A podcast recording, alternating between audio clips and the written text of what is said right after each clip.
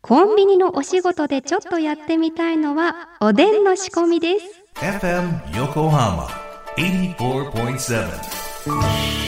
Alpha Link presents Radio Link. Radio Link with DJ Chizuru Kobayashi. 小林千鶴がお送りしています FM 横浜アルファリンクプレゼンツレディオリンクここからは物流モノシリンクのお時間です知ると誰かに話したくなる物流業界のいろんなトピックスを深掘りしていきます今回は先週に引き続き流通や物流という視点から見たコンビニ業界にモノシリンクゲストに流通やマーケティングコンビニ業界に詳しい消費経済アナリスト渡辺博明さんをお迎えしております改めてお願いしますよろしくお願いします。先週ちょっとね、物流の話できなかったので、今日は物流のコンビニの話をしたいなと思います。そうですね先週はね渡辺さんとそのコンビニのね歴史歴史、愛などをねは、はいい、あのー伺っていきましたので今週はガラッと方向をまた変えまして、そうで流すね通物流という視点からコンビニ業界深掘りしていきたいと思よいろしくまおす願いします。まずは基本中の基本はい、コンビニの商品はどのような流れで運ばれて最終的に店舗に陳列されるのか教えてくださいコンビニって、まあ、カテゴリーにもよるんですけど、専用センターを持ってるんですよ。まあ、ほう専用物流センターを持っていて、ほいろいろな形態があるんですけど、そこにメーカーから商品、工場から商品が入ってくるんですよ。う、うんうんうんそこのセンターで仕分けをして、店舗別に仕分けをして、そこから店舗別に配送される。で、店舗別に商品が入ってきたら、お店の人は検品をして、商品を並べていく。バックルームに保管する。というような感じが基基本ですかね。さらに店舗の大きさやその来るお客様によって入荷する商品の量や種類もね変わっ違いてますくると思うんですけれども、そのあたりの調整ってどのように行ってるんですかあの、これお店によって当然売り場のね、スペースも違うし、そうですよねバックルームもスペースも違うし、売り上げも違うので、確かにもう発注でしかないですね。あおお店の発注、発注をいかにうまくやっていくか。ほんほんほんほんうほんん、ほんっていうところがポイントです。なんかその発注に何か特徴ってあるんですかあの、今まではなかったんですけど、これからはね、AI みたいなの入ってくるかもしれないですけど、うん勘度胸みたいな感じの発注でしたね。うんうんうんうんうんうん勘と度胸で俺の発注はすごいぞみたいな。ああ KKD って言ってましたね。勘経験度胸で発注やるみたいな。昔はね。へで、ー自分の店のことは自分がよく知ってるじゃないですか。まあまあまあだから、そうですね天気がこうなるなとか、ああ、もうすぐ運動会があるなみたいなとか、この時期はこれが売れてくるなって、温度によっても売れるもの変わるので、確かにそうですね30度かけるとかき氷売れるなと、25度だとアイスクリームだなとか、あー冷やし麺は25度超えると売れるけど30度超えると今度ひ冷やし中華が酸っぱいやつが欲しくから売れるなとかまあいろいろあるんですよノウハウがはあそこに固定のノウハウを合わせて発注数を決めるみたいな感じですねへえ。で発注も普通の常温の商品かうらん加工食品から冷蔵の商品から冷凍の商品いろいろありますよね。いろいろあるのでうんうんうん一人の人が発注してない場合が多いですよねあアルバイトさんも発注してたりするのではあ発注分担がなされてますね結構えー基本的には全部一人でやっちゃってる店もあるかもしれないですけどうんうんうんうんうん私はお菓子の発注やりますとか私はパンの発注をやりますみたいえな。ーでなおかつもっと言うとですね新商品って1週間に100品出るんですよ。ねえコンビニってはもう目まぐるしいですよねい、。で年間5,000品じゃないですか新商品あーか一チェーンで。で大体3,000品ぐらいの品揃えが7割入れ替わるんですよ。いや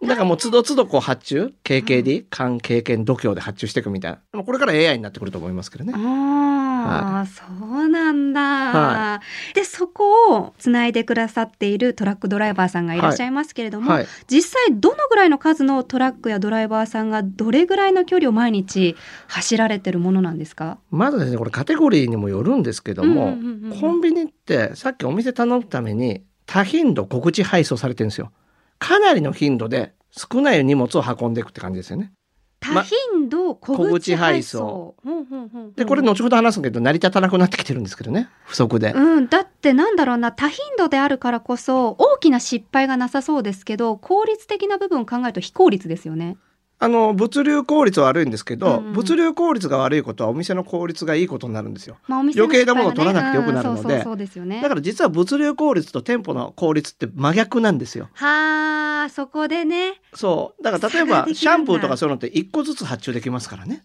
へ化え。粧品とかうんうんうんうんうんで1個届けてくれるまあたくさんの商品とか重なるんですけど、うんうんうんうんそれ物流としては効率悪いじゃないですか。ででもさっきお店発注どうするんですかって違いますよねってお店の効率はいいですよね確かにねそうですよねお店としてはありがたいだから多頻度告知配送っていうのやってるんですけどもうん大体コンビニって常温冷蔵冷凍雑誌新聞タバコとかまあいろいろあるんですけども、うんうんうん大体1日5台から7台、まあ、チェーンとかねうん曜日によっても違うんですけど、まあ、トラックが配送しているって形ですね。うんうんうんうんはい、えー、でも5台ぐらいは出てるんだ一日に5台から7台ぐらいあるんですかで弁当の瓶でいうと弁当とか牛乳とか運んでる瓶あるじゃないですか、うんうんうんうんあれ1日大体3回ぐらい行っていてさらにで大体それ、れが大体8点か10点ぐらいトラックで回るのかなえーそのえ弁当とか牛乳みたいな瓶チルド瓶っていうんですけど、えええでそれ大体6時間ぐらいで、まあ、物流施設出てからお店回って物流施設に回るぐらいまで様々なんですけどエリアによって、えまそあうですねまあ、5時間とか6時間ぐらいでこう戻ってくるみたいない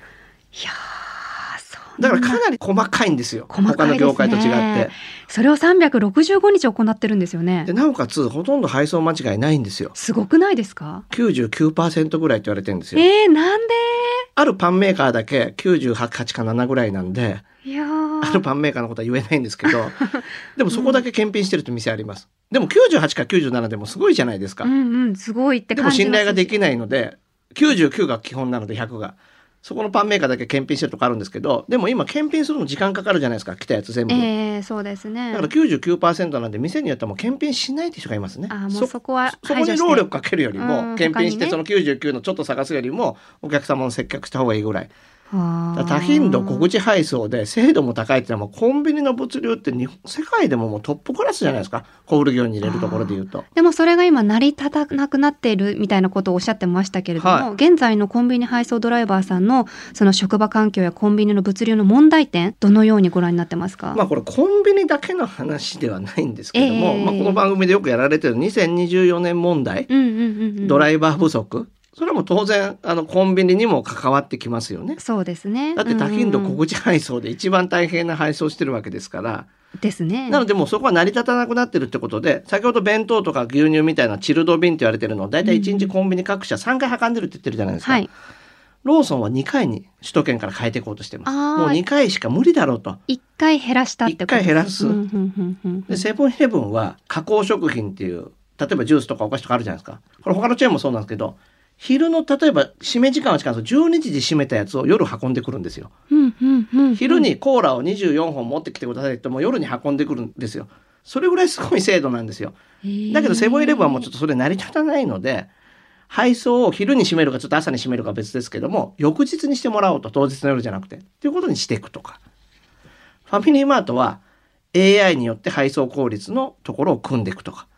もうどんどんどんどん新しい形やっていかないと今のコンビニのお客様に対するとか保てなくなるので AI を入れたりとか回数を減らしてちょっと AI を入れて発注の精度を上げたりとかってところになってきていると。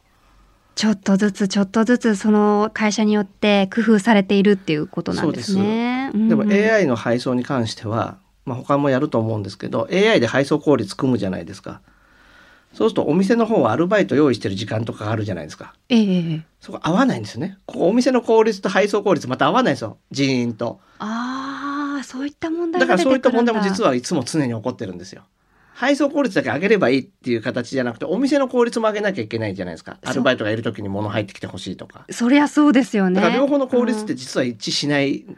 かったりするのであーじゃあまあその両方がね、だからひょっとする一緒にと AI っていうのは両方の効率を一致させるようなシステムになってくるかもしれないですからね。ねえそうすればより効率的で無駄がなくそうです、うんでもそこまでできそう無駄がなくする必要がないんじゃないかってことなので配送回数減らしてもうちょっと緩やかにやっていこうみたいな形が今流れですね。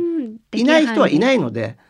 みたいな考え方ですね確。はい、あのこういった状況を踏まえて、まあ、コンビニ流通、まあ、物流、はいこの先どのように変わっていくべきだと思ってますか、まあ、基本的にですねコンビニって店員さんがいるじゃないですえか、えセルフレジになっていくと思ってるんですよ。ほうほうなんでかというと店員もいなくなるんですよ。店員さんもだってだって2040年までに1100万人のあの働く人がいなくなるんですよ。トラックドライバー早いじゃないですか規制が入ってね2024年。でも長期的に見ると全体的に日本の人が足りなくなるのでもう店員もいなくなるんでセルフレジにしなきゃいけなくなるんですよ。